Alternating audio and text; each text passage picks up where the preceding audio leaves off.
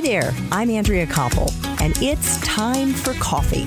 The podcast where you get to hear firsthand what the jobs and careers that interest you the most are really like. Hey there, Java junkies. Welcome back to another episode of T for C. If you're interested in teaching, or the world of science, especially in science, technology, engineering, the arts and math, also known as STEAM, or STEM if you take out the arts piece, then this is the episode for you because my next guest is chair of science for sixth grade through 12 and the director of the STEAM program for K through 12 at a prestigious private school in Sherman Oaks, California called the Buckley School. But before I introduce you to Dr. Aidyl Gonzalez Serricchio, I want to make sure you've signed up for the Java Junkies Journal. That's Time for Coffee's weekly newsletter that comes out on Mondays and gives you an exclusive look inside the episodes and the guests we're going to be featuring that week. Just head over to the Time for Coffee website at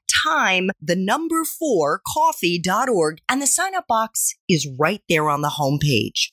Now, please grab your steaming mug and take a chug of your favorite caffeinated beverage because it's time for another caffeinated career conversation.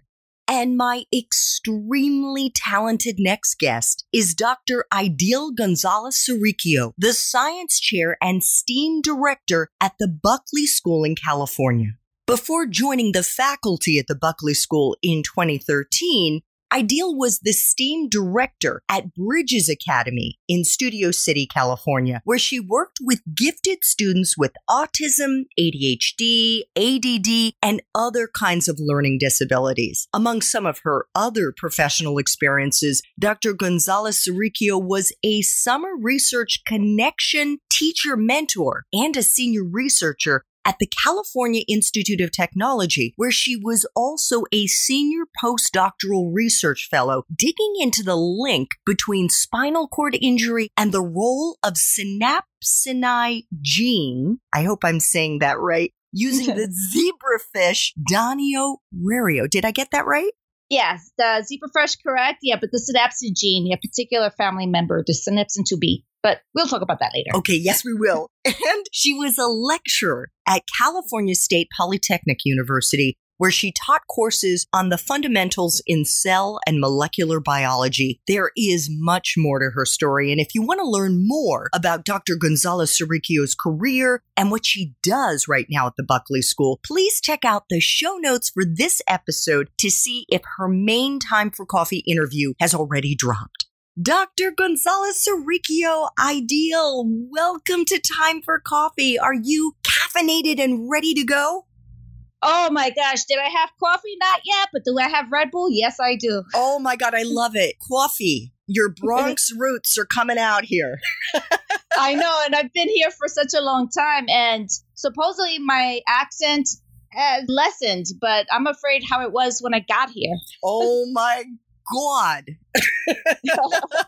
so let's dive into our time for coffee 10 espresso shots Aidyl. And we're going to frame this both in terms of those who are interested in becoming scientists and or those who are interested in becoming educators in the STEM field, in the STEAM world. And we're going to explain the difference between the two because you're both. So what are the entry level jobs available to young people who want to break into these fields? So, for the educational fields, there's so much. You don't have to necessarily get into a school system. You could be a mentor, you could be a teaching assistant. You can actually just set up, go to the local YMCA or Boys Girls Club of America and just want to share your knowledge and also pay it forward, bring up the next generation. And can you actually get paid to do that? Yes and no. There are ways to pay yourself if you write grants or if you want to be a tutor, that's one way to get paid. As a teaching assistant or entering the academic field, like secondary education, you do need at least a bachelor's and you do get paid. And with 401k and everything like that. I feel like we're in outer space now. What was that sound? I really don't know. It could be my husband playing with the rovers. Who knows? That's right. Your husband is a scientist too. Yeah, he's a rocket scientist at JPL. Oh my God. What is JPL? Jet Propulsion Laboratory. They're affiliated with NASA. So his role as a rocket scientist, he's a lead engineer for the rovers like Spirit, Opportunity, Curiosity. He's working on 2020 now and some other stuff that he can't tell me because it's classified, as well as the Europa mission. Oh my God. Listen, I can't even imagine what your dinner table conversations are like. So let us focus on you now and move into what you think is a useful skill or skills that you look for in the young people that you hire right now at the Buckley School? As educators, correct. Passion and not worried about getting dirty, willing to get dirty. This generation is completely different to generations of the past, even from the millennials themselves. Everyone especially the Gen Z generation, knows a lot. They know how to use technology. They're so wise, but they're so worried because they're worried about getting into a particular school. And as an educator, when I'm looking at individuals coming in, I want that passion, willingness to get dirty, and willingness to show the kids that the grades do mean nothing. Knowing how to use the knowledge and how to learn is the key to get to your ultimate goals in life. Absolutely. Now, what do you mean specifically, Aidyl, when you say get dirty? Get dirty from somewhat being emotionally available. Of course, you have to have a boundary between student and teacher, but you have to be able to relate. Say, you know what? Yes, you failed a quiz, you failed a test. That's okay. Live at this moment, but now this does not define you. We're going to learn from this, such as if you were in cross country, your form was off. How can we perfect that? And now we move forward. The ultimate goal is not the grade. The ultimate goal is the love of learning and mastery because that's what's going to move forward for the students to be successful in anything that they do. So, just to make sure I understand what you mean, you're saying to get kind of emotionally dirty in the sense that mm-hmm. you really try to talk to kids and be a support system for them be a support system. And one thing that I've noticed from older generation educators to the incoming educators and the educators that are my age, you do not need to show you know everything. Show your flaws, show your missteps, show that trajectory is not direct, it is sloppy. But when you get there, that moment of your accomplishment is so much sweeter showing that you are human. You do not need to be perfect. And there's a big thing about perfection, and that needs to stop because we're not perfect. Oh yeah. my God. Let me tell you, we are speaking the same language. Oh, I, yes. I am a hundred percent on board with that Aidyl. Is someone's major a deciding factor to get into your profession. So again, in the science field, in the STEM field, if they haven't studied something in that, is that a deal breaker for you? No, if they're willing to pursue it. STEM education before versus STEAM STEM education now, I see it's completely different. All the science knowledge can be learned from a book, from the internet. Now we need educators who know how to use it. In order to get the buy-in from the students, the educator need a science background, worked in the field. This is my opinion. Being able to demonstrate how you utilize all this knowledge. The information in this book is not the end all be all. These are just steps on how to advance technology, advance the human race, help our planet. And if the educator is not willing to get into the lab, get into research while learning how to relate and teach and all the pedagogies out there to really bring up this generation, it's not a deal breaker, but you should be willing to take that extra effort.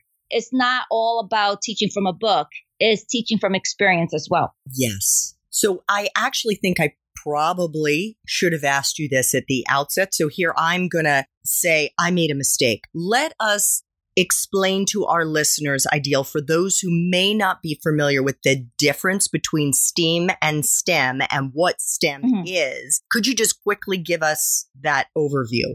STEM, science, technology, engineering, mathematics, STEM, and now the arts are entering in.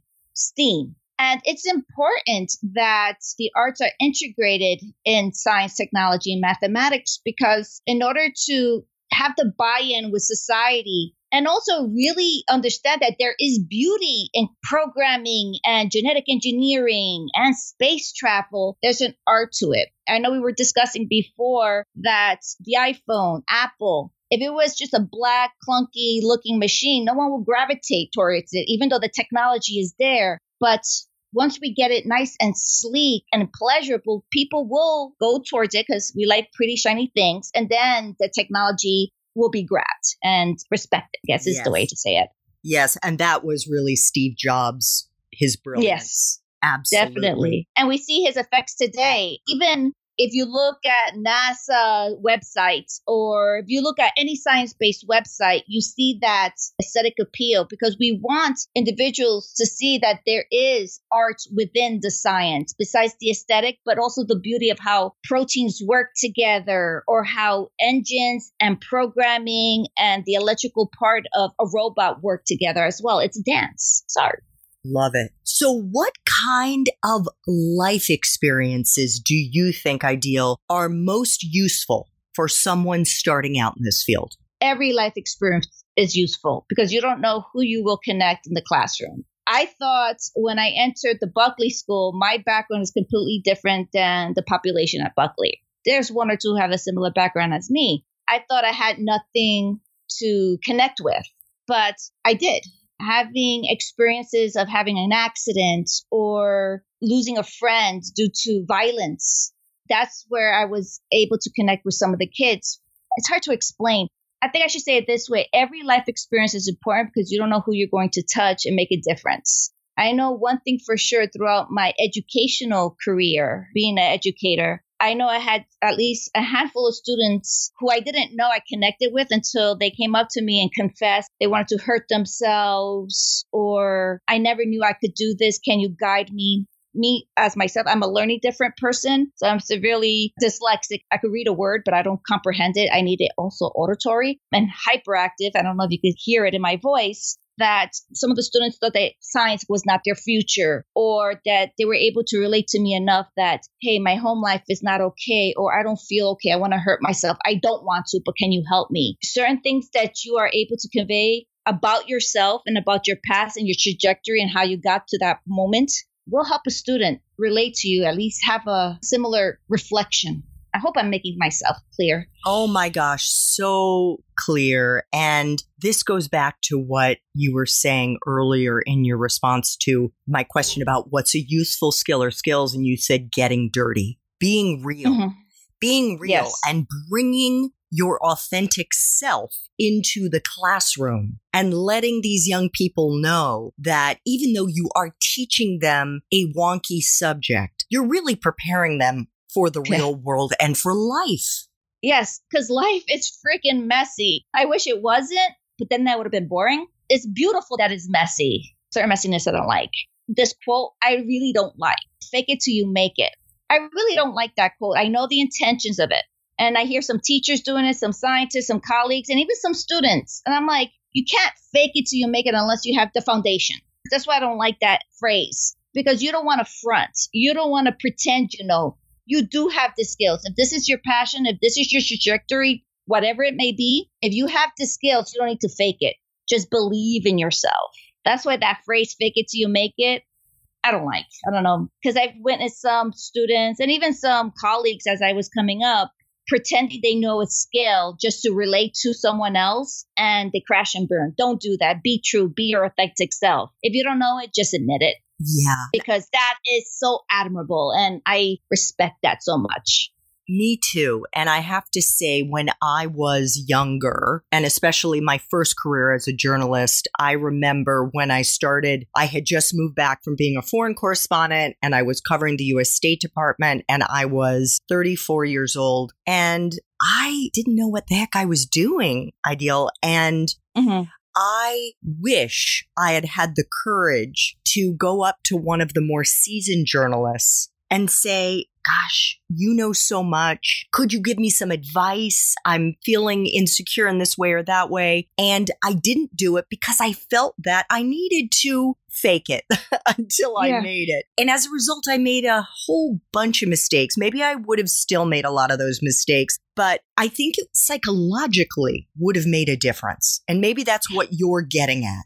Yes, thank you. I have not met an individual that said no to be a mentor. People do want to help in any profession. For students out there aspiring to be scientists or engineers, and you're like, oh, I want an internship, but there's no programs out there. Mm-mm. There are programs out there. Make your programs. People do want to help you just look through universities, look to biotech companies, look at SpaceX, look for people that have similar career goals as you that made it email them saying, Hi, I really admire your work. I read some of your work. Please make sure you read their work. I really would like a life guidance, a career guidance, mentorship, and even an opportunity to see what you do to really learn and make sure this is my passion and maybe I create something new out of it. Everyone wants to help. Don't hide. I mean, what was that saying? Don't repeat mistakes from history. There's so many people with a lot of history. Ask them about it and learn from that.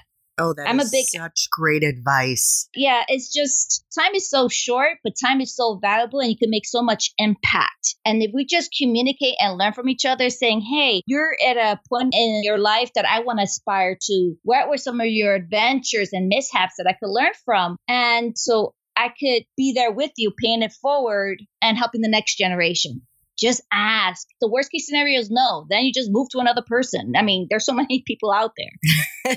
yes. And in this day and age where you can go on the internet, go on LinkedIn and mm-hmm. search different companies, different people, there really is no excuse not to throw out a wide net and see yes. what wonderful bounty you pull in.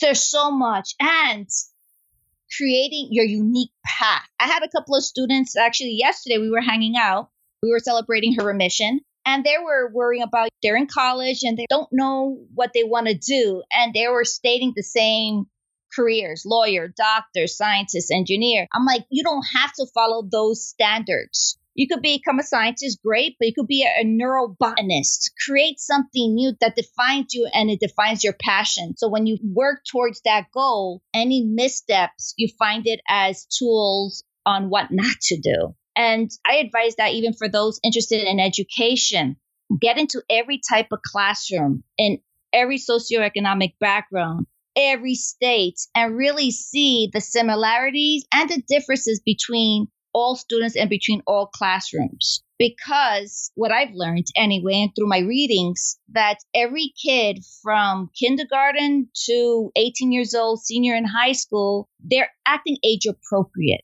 And now, how can you connect with them no matter what type of background they have in order to nurture out their gifts and not worry about what others think?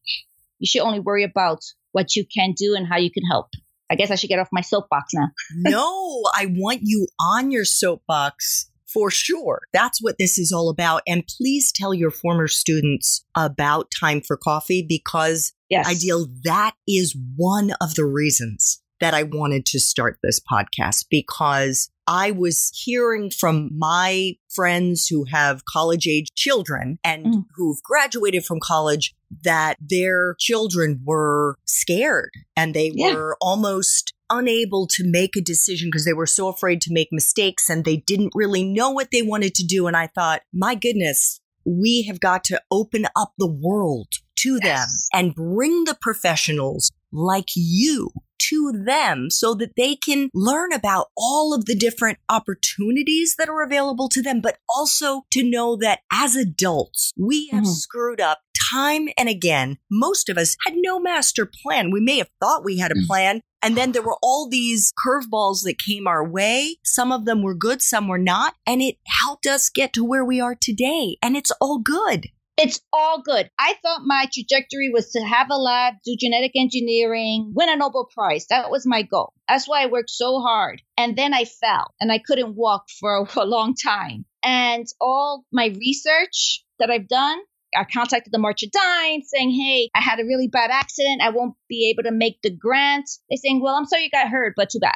And I was so demoralized. I just felt like a waste. I remember I was telling my husband, my two kids, my boys were really little, saying, I'm sorry, I'm a failure, I'm broken, because I was so rigid, because it worked for me. It was survival mode, because especially from where I come from, I had to be really careful because my decision was life or death, really, even navigating through the neighborhood. And I knew education was the only way for me to get out. And when I couldn't walk because I got really hurt and I'm going through all my repairs, I thought, I'm done. And then I always had education. I always loved teaching as well, but I always wanted to be you know, just full on scientist with my lab, gung ho. Then when I fell and my hands couldn't work, my legs weren't working, but my brain worked. And then I had to communicate to one of my coworkers how to do an injection because it's injecting DNA into a gonad of a worm. And I couldn't do it. So I had to describe to her how to do it and how important, how to do all that. And she's like, wow, I was always doing it, but now I know why I'm doing it and the intricacies, right? Mm. And I'm like, oh, wow. Okay. And that's how science and education came to be as I was rehabbing, I kept on volunteering to the local schools and teaching, you know, besides the college courses, teaching high school. And then I had a point in my life saying, this is when, right before I went to Bridges Academy, stating, I'm going to try to stay doing both. I need to be relevant in science, but I need to convey more students, especially students from my background too. Because when I was coming up, they weren't ready, people of color in the science departments or in the lab. And when I was walking through Caltech or through USC or Cal Poly Pomona, I was the unique one. I remember one time someone thought that I was the technician, not one of the main scientists, and. I mm. didn't like that. So wasn't able to move my body as well, knowing that I didn't see many individuals similar to my background that I made a decision to still stay relevant and start teaching. And that's where both of my careers came together and I started teaching and while doing science. And I found that being so relevant to the students saying, oh, wait, first of all, they say, okay, she's not just teaching from a book, she's talking from experience because I just saw a publication from her. And they start to get the buy in of why they're learning certain things from a book or from the internet. And then I realized, especially when I was working in the inner city, wait, she came from the same background as I did, you know, dodging bullets, but she was able to get here. So then I'm like, yeah, there's no excuse. If you want to, just go for it. It'd be a little bit more obstacles, but it's possible. Then I noticed more individuals, especially through the Caltech's research teacher, student teacher connection, more students of color coming in and proving that they have the same goods as everybody else. And that is absolutely exciting. And it just makes me feel like I helped a little bit. It's just so cool. Oh my gosh. It is more than so cool. I mean, what an incredible story, Aidyl. What an incredible story. And that is just so classic in the sense of you thought you were going to go down one path. Mm-hmm. You had a terrible thing happen to you. But look at where you've gone and how much enrichment it has brought you, I'm sure, to your heart and your soul and to your students. Yeah, and my boys, my family. And your uh, family. Uh, of course. Of course. I was going to ask you. I almost feel like you've already answered it, but let me give you the opportunity to add to it. What is the best part for you of being a scientist and an educator? Oh my god, I'm gonna cry. So, and this is just recent. Can I say the first name of one of my students? Of course. All right. So her name is Kaylee, and I met her almost eight, nine years ago, and she was a student of mine as a freshman. She didn't believe in herself. She thought she was going through one particular path, but I saw a passion in her. She loved engineering and building things. But I remember her saying, No, this is my life. I'm going to die. I mean, she was in a hole my husband and I worked our butt off. We brought FIRST Robotics into the school.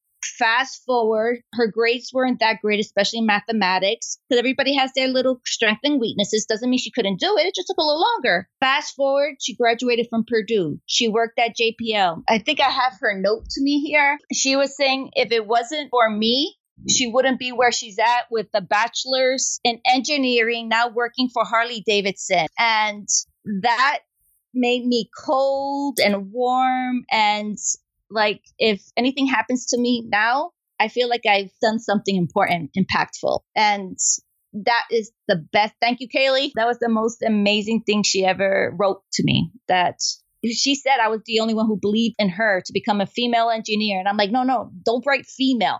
You are an engineer. Oh my gosh. Aidyl, Stop. you've got me choked yeah. up. I mean, oh. that ah. she is ah, you got to talk to her because we went through a lot together and now she's here, a beautiful young individual, brilliant, funny, and kicking butt at Harley Davidson. She's fantastic. What a That's wonderful story. That's yeah. the best part. Yeah, it, it really is. It's not, oh, thank you for the great. It was thank you for my life, she basically said. And I'm very humbled for that. Very, very humbled. What is the part of your current job that sucks the most? okay, truth bomb. Sometimes, oh, not sometimes, when parents attack, I guess. Every teacher, because I'm part of the ASCD, so basically International Teacher Workshop, we collaborate and we also meet up in DC. And the common theme, which we could all relate to, every educator out there, is when parents say, or guardians say to the educator, it's your fault my kid is failing. It's your teaching. It's you. And that hurts because that's not our goal. Now, our ultimate goal is not to say, I want to fail that kid. We want to help everyone. And if the parent guardian don't feel like we're at a, we're working as a team, we're a team student, right? We're working to help them grow. And that failing grade does not mean they're failing in life. It just means, oh, there was a little hiccup. Let's figure it out. And we can help them move forward or she forward or they forward. It's just when parents, I know they're doing it out of love. I'm a parent myself, but sometimes just to say, hey, how can we help my child succeed in your class? What are some strategies that we could work with instead of, it's all your fault. I should fire you. Ugh, it gets rough. It gets really rough. That's the sucky part of the job. Yes. Having been on the parent side, working with educators to help our son, I can totally appreciate how heavy handed parents can be and the emotion that's involved. And that's really important to keep in mind. Aidyl, what is the best career advice you've ever gotten? Actually, it was from my abuela. It was not a career advice, it was a life advice. Mm-hmm. She said, Who cares what anybody thinks about you? I mean, they're not living you basically what the kids say now just do you. If what everybody thinks about you bad or good if it does not affect your career and your passions just forget about it. And i kept on hearing that in my head saying i don't care what people think of me saying i shouldn't be here. You sound funny or you're not smart. I mean i got the gamut. I was always on special ed classes normal classes growing up from elementary to high school. She said who cares what they think? Just get to your finish line and I think that's my not career goal, but life advice is who cares what people think of you as long as you're living yourself, your truth, just move forward because no one else will do it for you besides you. And always seek your mentors. There's tons of people willing to help you. Absolutely. So the flip side to that beautiful note that you received from your former student and the the incredible just gift that you have received from her as you've helped her fulfill kind of her potential dream. and yeah. her dreams. Yes. So two yeah. final espresso shots. Cool what what movies or Netflix, Amazon, Hulu shows or for that matter books Aidyl do you think accurately depict your professions? Oh, okay. I can't even pick one. All right. Michelle Obama's book. Oh my God. It was, she had like a similar background to mine. And when her parents says, you deal with your business and then you can move forward. Don't bring other people into your business, whatever. It's totally dug that. So that was so amazing to hear her own words as she read the book. Cause yeah, I worked out and listened saying she came from humble beginnings. She had a goal. She worked hard for it. She dealt with what she needed to deal with, whatever obstacles and prejudgment, but she got there. So that was whatever your goal may be, you get there. I love that book. And the one for scientifically, was The History of the Gene by Siddhartha. Right? I think I'm saying the author's name correctly. The evolution of genetics and the discovery of DNA. Why is that relating to me and similar to my profession? it's prejudgment and how oh, this is such a good book you gotta read it basically four little chemicals that could make you you from a cockroach to a human being or to a mammoth the same code but how other individuals can think that's a flaw and it isn't a flaw it's another superpower evolution of life and the hustle each person, especially the scientists, need to do the hustle to make sure their science is heard, having individuals ask the right questions to move science forward, and also finding the funding. You may have the greatest science out there that could revolution humankind, but if you don't have any money and don't make that science artsy or sexy so someone could fund it, it won't move forward. So that mm. book was amazing on how the hustle of a scientist is needed and also prejudgment of something that is just four little codes that code you, four little chemicals, and that shouldn't be prejudgment, that should be celebrated.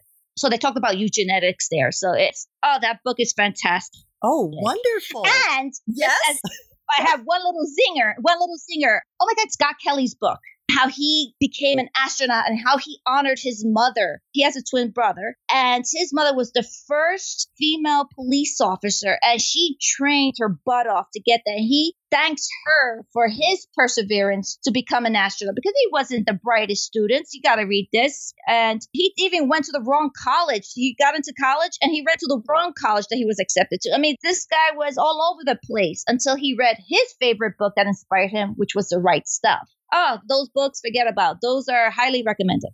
Wonderful. I will make sure to include them in our show notes. So, final yeah. espresso shot. What would Java junkies be surprised to learn about your two professions, Aidyl?